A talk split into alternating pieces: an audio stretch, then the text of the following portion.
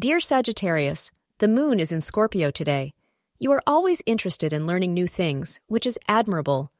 As you are born under this sign, the pursuits you embark on are launched like arrows in search of geographical, intellectual, and spiritual explorations.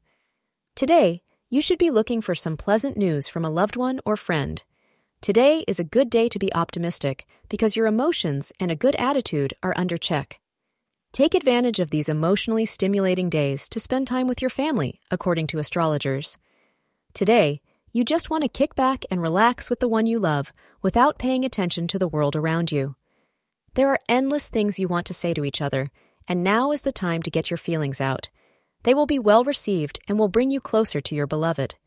You will just enjoy your togetherness today.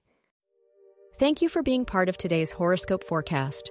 Your feedback is important for us to improve and provide better insights. If you found our show helpful, please consider rate it. Your support helps us to continue creating valuable content. Thank you for being here and see you tomorrow.